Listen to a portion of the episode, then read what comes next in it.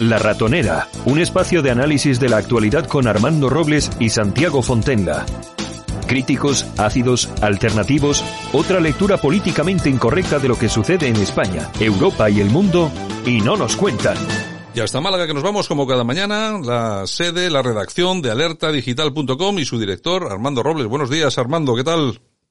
Buenos días Santiago, ¿qué tal? Muy bien, ¿tú qué tal? Bien, ¿no? Bien. Bien, oye, si nos dicen hace unos meses que el barrio de Salamanca de Madrid terminaría siendo lo que a España lo que la Plaza de la Bastilla a los franceses, no nos lo hubiéramos creído, ¿eh, Santiago? Ya te digo, oye, el, el, 15, el 15M de la derecha. El 15M de la este es un país distinto a todos. en lo bueno, en lo bueno y en lo malo somos diferentes a todos. Oye, a mí me dicen, es lo que dices tú, ahí me dicen, oye, mira, que, vamos a ver, que las protestas estas contra el gobierno van a empezar en Aluche. Bueno, pues oye, casi hasta me lo creo, casi hasta me lo creo.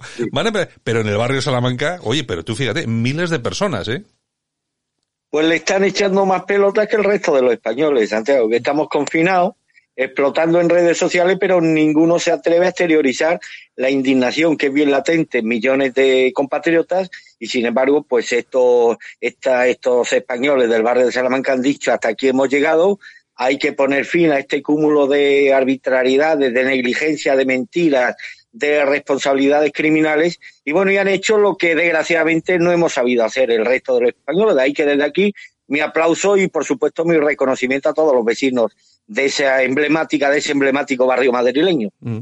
Enrique de Vivero, buenos días. hay buenos días. ¿Cómo estamos, Santiago? Aquí estamos, como siempre, aguantando el tirón, que ya es bastante. Eso, eso de aguantar el tirón es muy español, ¿eh? Sí. bueno, oye, ¿qué te, ¿qué te han parecido, Enrique, las protestas en, en Madrid, que van creciendo día a día? Bueno, es que, es que eran de esperar con los despropósitos que, han cometido el, gobierno, no, es para menos, vamos, y, y, creo, creo que irán a más, ¿eh? Porque la gente está ya muy cansada de tanto encierro y de tanta arbitrariedad en la toma de decisiones. Yo he visto he visto las imágenes de las protestas en Madrid y tengo que decir dos cosas. Una, que la inmensa mayoría de las personas que estaban allí estaban con los guantes y las máscaras, pero que así todo, Armando, yo creo que tienen más miedo a Pedro Sánchez que al virus. Sí, sí, yo no, no, es que, es que mm, son personas que mantienen una cierta lógica y cualquier persona con sentido común debería tener más miedo a Pedro Sánchez que al virus, porque el virus, el virus pasará más pronto que tarde, pero las consecuencias de las medidas que se están adoptando por el gobierno de Sánchez y sobre todo ese, ese estado cuasi policíaco en el que ya estamos, pues puede ser irreversible para, para, para España, ¿no? Y pese, bueno, al placentero efecto que provoca cualquier uniforme policial en el universo sentimental de la derechona española, que sabe que yo la diferencio de lo que es la derecha, pues está claro que los parámetros con los que está actuando tanto la Policía Nacional como la Guardia Civil, pues no, no son los más indicados en un Estado de Derecho. Hemos visto unas imágenes lacerantes de cómo policías nacionales entran en una mini fiesta en una casa de Baleares o de Mallorca sin, sin, sin mandato judicial. Es decir, que está habiendo una represión policial a cualquier manifestación antigubernamental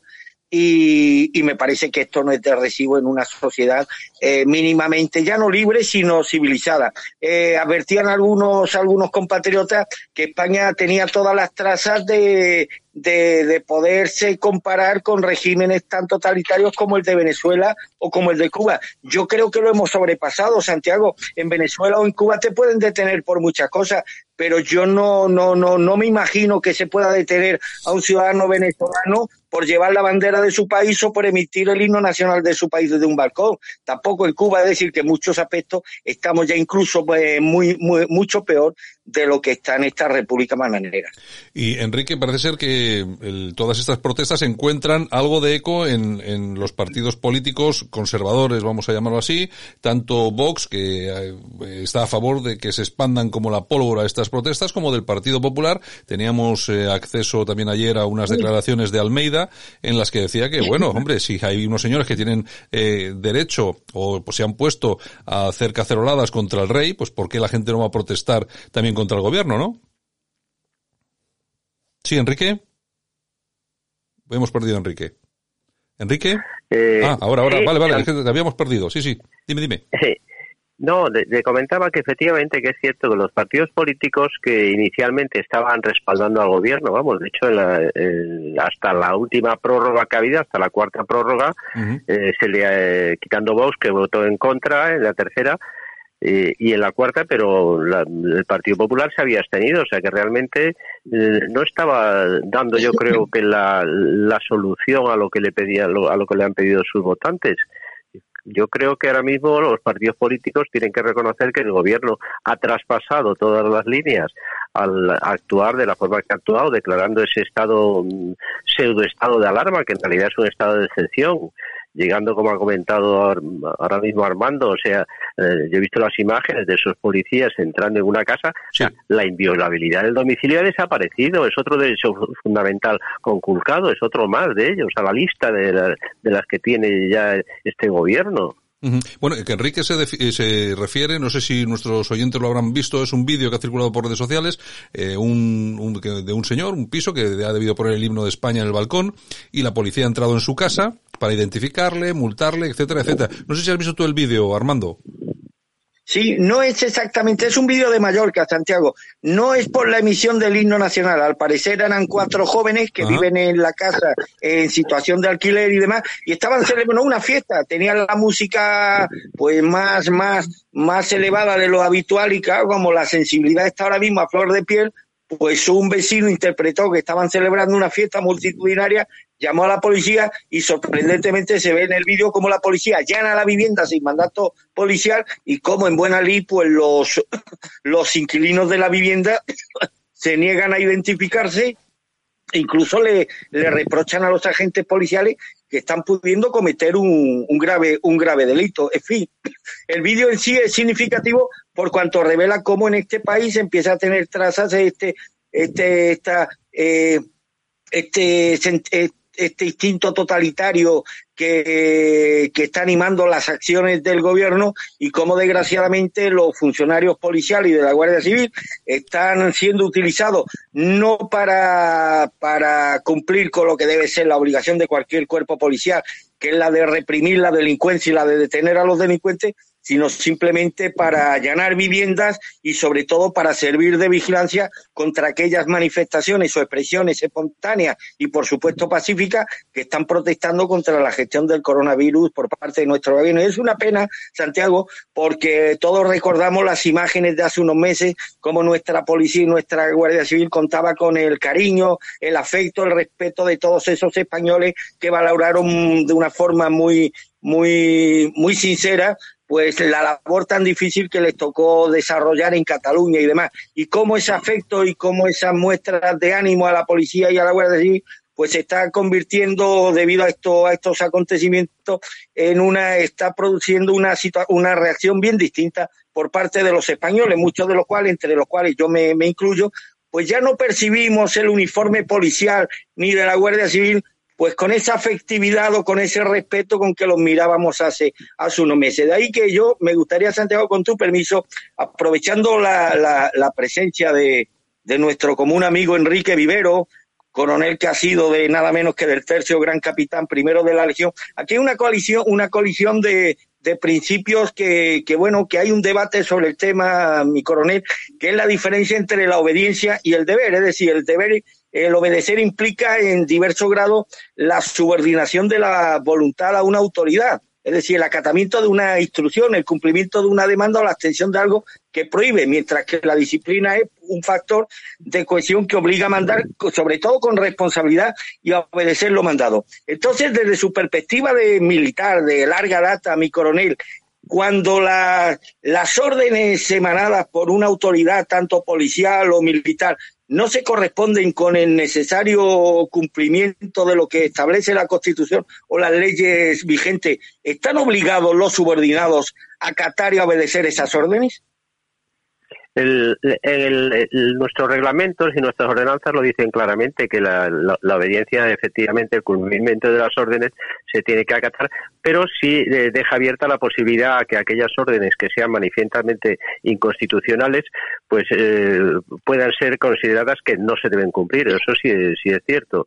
Si hay esa consideración, de todas formas, eh, ahora mismo lo que sí queda claro es que se está, digamos, impartiendo una serie de órdenes por parte de los mandos policiales y, de las autoridades del Ministerio de Interior hacia los mandos policiales y a su vez hacia esa cadena de mando que llega al, policía de, calle eh, para que tome determinadas decisiones eh, que claramente están en contra de, los derechos fundamentales es una de las cosas que yo creo que no tengo ninguna duda que esas, mm, cualquier eh, individuo, cualquier ciudadano español que se siente en ese momento agraviado, eh, considerando que mm, no se le debe practicar alguna de esas eh, detenciones o identificaciones, lo puede recurrir perfectamente y lo ganará sin ninguna duda. Ya lo, hemos visto en, Sevilla, un grupo de 14 personas hace dos días, el, el, lunes concretamente creo que fue cuando ya se pasaba a la fase 1 en Sevilla, eh, resulta que 14 personas que estaban, 14 personas que desde luego no eran personas peligrosas, eh, bastantes de ellas eran personas ya de, edad avanzada. Y el único, digamos, arma peligrosa que llevaban era una bandera de España. Eh, estaban en una, en una, plaza en Sevilla, eh, separadas con distancia, incluso llevaban sus mascarillas eh, puestas y, y, apareció la, la, policía a identificarlos y a, digamos, a, hacerles las propuestas de, de sanción administrativa correspondiente yo creo que se está conculcando una serie de derechos, o sea, el derecho de, concentración, de reunión, eh, la ley dice claramente que es por encima de 20 personas, las concentraciones por debajo de 20 personas no se consideran concentraciones, o sea que no están, eh, digamos, no solo no permitidas, que la ley no dice que no, eh, la autoridad no autoriza la manifestación, sino que hay que notificárselo para reconocimiento por si hubiese algún problema de orden en este caso, estamos en una situación de un estado de alarma que tiene unas restricciones que efectivamente no son las normales. Pero independientemente de eso, una, una concentración, que no era una concentración, eran 14 personas separadas, eh, que ellas probablemente no fuesen organizadores de nada, eran personas que habían acudido allí, eh, realmente se estaba cometiendo, cometiendo con ellos una ilegalidad, pero bueno, manifiesta. Pues, yo creo que los agentes que en ese momento estaban allí sabían perfectamente que lo que estaban haciendo no era correcto, o sea, es, digamos, camino de la prevaricación. Pero realmente los que estaban cometiendo prevaricación han sido los que han dado esas órdenes, que son órdenes contrarias a la Constitución. Eh, Enrique, vamos a ver, aquí hay, yo diferenciaría, ¿no? Una cosa son los policías de base, los, o los números de la Guardia Civil, y otra cosa son los mandos, eh, los mandos políticos, porque hay que recordar que eh, a cierto nivel los, eh, los mandos, los cargos se nombran a dedo, es una cosa táctil del, del gobierno. claro, el, el, el problema que tenemos aquí es cómo un policía de base puede decir que no a una orden. Nosotros aquí hemos hablado varias veces de eso, pero es decir, ¿cuál sería el proceso para simplemente para oponerse a una orden? Eh, un, hombre, me imagino, me imagino que en el ejército sería más complicado, pero simplemente bastaría con ponerse enfermo, decir, estoy, me estoy poniendo mal. no, no, no, no, hace falta, no hace falta ponerse enfermo, vamos, esa es una solución, ¿no? El, darse de baja para el servicio, pero si uno está en ese momento, lo, lo que debe hacer es comunicarle a su superior que esa orden es manifestamente en contra de la Constitución, del artículo o el precepto que se infrinja, el derecho fundamental que se va, digamos, a, a conculcar, que si en ese momento el, la persona, lo superior que le da la orden, sigue mm, diciéndole que la cumpla, entonces esa persona está en su derecho de notificarlo por escrito y, hacer, digamos, la correspondiente denuncia. Dice que se ha visto obligado a dar esa orden en contra de lo que él estima que no se debe hacer. Hombre, yo, yo creo que para el policía de base es un papelón, ¿eh? Porque es muy complicado, es muy complicado para el policía de base, para el guardia civil de base, para digamos el, el, oficial, digamos de un, de, un nivel de un teniente o de un sargento o, no digamos ya de un soldado, o sea, son situaciones muy difíciles que no se van a atrever en ese momento, pero sí le tienen que hacer ver a la persona que le da la orden mm, eh, eh, voy a cometer, digamos, o pudiera estar cometiendo algún delito si yo Ah, mm, llevo a cabo esta orden. Yo de todas formas Eso sí hay que hacérselo saber. De todas formas, eh, y, además, eh, lógicamente, por, por, por, el, ese, ese, trabajo que has desarrollado durante tanto tiempo, tantos años, eh, es, fíjate, cuando asistimos a imágenes como estas, en las que las fuerzas de seguridad del Estado, el ejército no, porque de, de, momento no ha intervenido, esperemos que no, que no, que no intervenga, aunque estos son capaces de cualquier cosa, pero que mm, que se, vamos a, que por yo entiendo que esto es reprimir al pueblo. Que se reprima al propio pueblo que es el que te ha apoyado cuando has estado en Cataluña pasándolo mal. Que ha protestado cuando te han metido en el piolín. Que ha, se ha, ha protestado cuando han pedido la equiparación salarial para ti. Yo por eso digo que es un papelón. Eh, el Policía Nacional o el Guardia Civil cuando está en casa, el, el, ese, ese, ese militar o ese policía, ¿Qué tiene que estar pensando, Enrique? Vamos a ver, eh, esta, esta gente a la que hoy he pedido la documentación, la van a multar, le he quitado una bandera, le he hecho salir de ahí, es la que me ha apoyado a mí constantemente. Claro, es que es una situación, eh, yo no sé, tú como tú como militar... Es, es una situación muy difícil, muy complicada, porque se les está poniendo en un brete a estas personas que tienen que cumplir con eso que probablemente va en contra de sus íntimas convicciones, probablemente, y no, y no están a gusto cumpliendo esa orden, ni muchísimo menos. Yo tengo mucho trato con tanto con guardias civiles como con policías y la verdad es que no se sienten a gusto con esta situación. No, no, no, ni muchísimo menos. Armando, eh, bueno, la cuestión... Hay un precedente, si me permite, sobre esto, Santiago, que probablemente el coronel lo conoce por cuanto ha estado destinado muchos años en Melilla y que tiene que ver con esto de la obediencia debida o el cumplimiento de determinadas órdenes supuestamente delictivas o prevaricadoras, como bien ha apuntado don Enrique, que, que, pueden ser impartidas por el superior eh, jerárquico y que a lo mejor podrían ser causa eximente en derecho penal pero no nos exime de la responsabilidad moral de nuestras acciones. Eh, don Enrique, sobre todo si esas acciones son malas e injustas. 1986, ciudad de Melilla. A mí me manda el diario de la Costa del Sol. ¿Se acuerda usted de un líder musulmán que hubo en aquella ciudad, Omar Mohamed y Dudú, don Enrique? Sí, me acuerdo, me acuerdo perfectamente de él. Ha oído hablar de él. Bueno, manifestación en la Plaza de España ante la sede de la delegación del gobierno, delegado del gobierno el socialista Andrés Moreno Aguilar, de origen balear. Protesta pacífica de los ciudadanos españoles de Melilla contra la ley de extranjería que iba a permitir lo que desgraciadamente luego ocurrió, que 30.000 musulmanes pasaran a ser de facto ciudadanos españoles. En un momento dado, el delegado del gobierno ordena a los antidisturbios de la Policía Nacional, la mayoría de ellos hijos de Melilla, a que hagan acto de presencia en la Plaza de España, comandados por el capitán Serviño del Cuerpo Nacional de Policía. Un hombre que hay que reverenciar y que me gustaría que si alguno de nuestros oyentes tiene noticias de su paradero, le haga llegar lo que estoy diciendo, porque nada me gustaría más que volverlo a ver y darle un abrazo. El capitán Serviño, que no era de Melilla, se niega a acatar las órdenes del delegado del gobierno.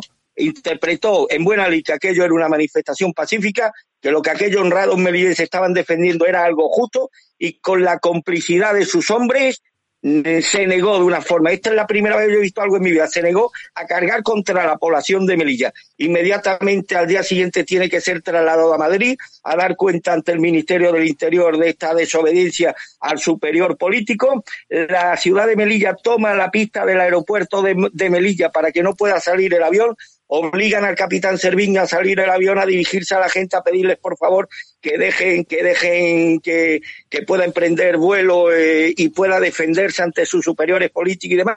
Y bueno y al final pues esa acción que él promovió de motu propio que le granjeó, por supuesto, el respeto y el cariño de toda la población española de Melilla y que parecía que iba a tener consecuencias disciplinarias al más alto nivel, pues al final los responsables políticos interpretaran bueno, que lo cumplió con su deber, que evitó con esa acción de, con, su oposición a cargar contra la, contra la población pacífica de Melilla, pues posiblemente evitó un daño, un daño aún mayor y al final, afortunadamente, fue restituido eh, en su puesto. No sé si don Enrique conoce esta anécdota del capitán Sergio. Sí, sí, sí, lo conocía, sí, sí, es cierta, es cierta totalmente, Santiago. Sí, eh... O sea que hay, hay precedente de esto que estamos hablando, Santiago. Sí, lo hay, sí, sí, sí, lo hay. Es que, vamos a ver, es que, eh, no es que aquí estamos, yo creo que estamos hablando de dos cosas, son la misma, pero también tienen su diferencia. Eh, porque claro, una cosa es ir a una manifestación a pedir el carné de la gente y a quitarle la bandera de España, que ya es gravísimo, y otra cosa es ya que cargasen contra la propia población civil, contra, contra los españoles. La cosa, yo no sé, quiero pensar, lo que hace claro, uno como ya ha visto tantas cosas armando, pero quiero pensar que alguien se negaría a cargar contra esas personas que están con su bandera de España ahí en la calle, me, da igual en cualquier punto de España. Lo que es lo que digo, eh, Enrique, que hemos visto tantas cosas.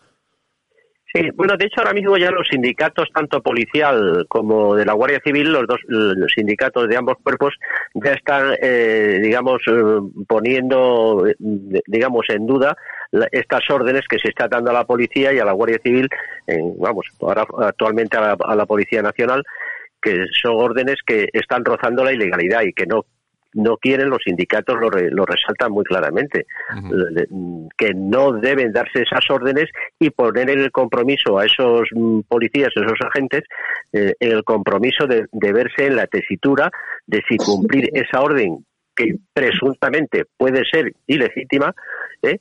o, no cumplirla. Bueno, en todo caso el asunto, bueno, tiene su gravedad y también habrá que ir viéndolo. Vamos a ver, porque las manifestaciones se van a seguir produciendo en toda España, pues se están produciendo de hecho por toda España y me imagino que vamos a, asistir a imágenes. Sí, eh, Santiago, las, manifestaciones, en mi opinión, se van a seguir produciendo y se van a seguir extendiendo, porque la situación que tenemos ahora mismo eh, con el, estado de alarma, mm. es un estado que está agotando a, todos los ciudadanos españoles. Llevamos ya más de 60 días con este confinamiento, eh, no se ve nada claro. El, el, gobierno ha ido tomando unas decisiones desastrosas que nos ha llevado a la situación de contagiados y de fallecidos innumerables, con engaños de todo tipo, de cifras, eh, engaños de informes que dice que existen cuando no existen, eh, después el, mal, la malísima gestión de las compras que se ha efectuado de los material sanitario, eh, que ahora mismo hay unas dudas tremendas si los millones que se han gastado se han gastado con arreglo a, mm, a lo previsto, porque ya hay quien está hablando de prevaricación y de, y, de que se ha podido producir algún otro delito mm, porque se haya tenido que pagar comisiones. O sea, eso mm. está aún, habrá que investigarlo. Es una situación bastante delicada que, que, y la gente está muy cansada de, de todo esto. Ya ahora mismo lo que quiere la gente es claridad en las decisiones del gobierno, que no la hay. No, la hay. no la hay. Bueno, hay que, hay que recordar que el portal de, transparencia sigue, sigue cerrado y estos son los que se quejan de Ayuso y compañía. En fin, pues, que es lo que, es lo que tenemos. sí, y, sí, y, otra más, eh, otra más, Santiago. Mm, el, el, gobierno está preparando, después de cuatro prórrogas, otra eh, que veremos si, si han sido, digamos, constitucionales o no. De momento no hay ningún partido que las haya recurrido. Eh, habrá que ver si con arreglo a la Constitución y a las leyes del Estado de, alarma, excepción y sitio, esas prórrogas han sido correctas. Y ahora viene ya la, última, que es que pretende el Gobierno aprobar una prórroga de, de, 30 días. Mm. O sea, dar un último empujón, que eso sí que para mí, en mi opinión, creo que se sale de la Constitución.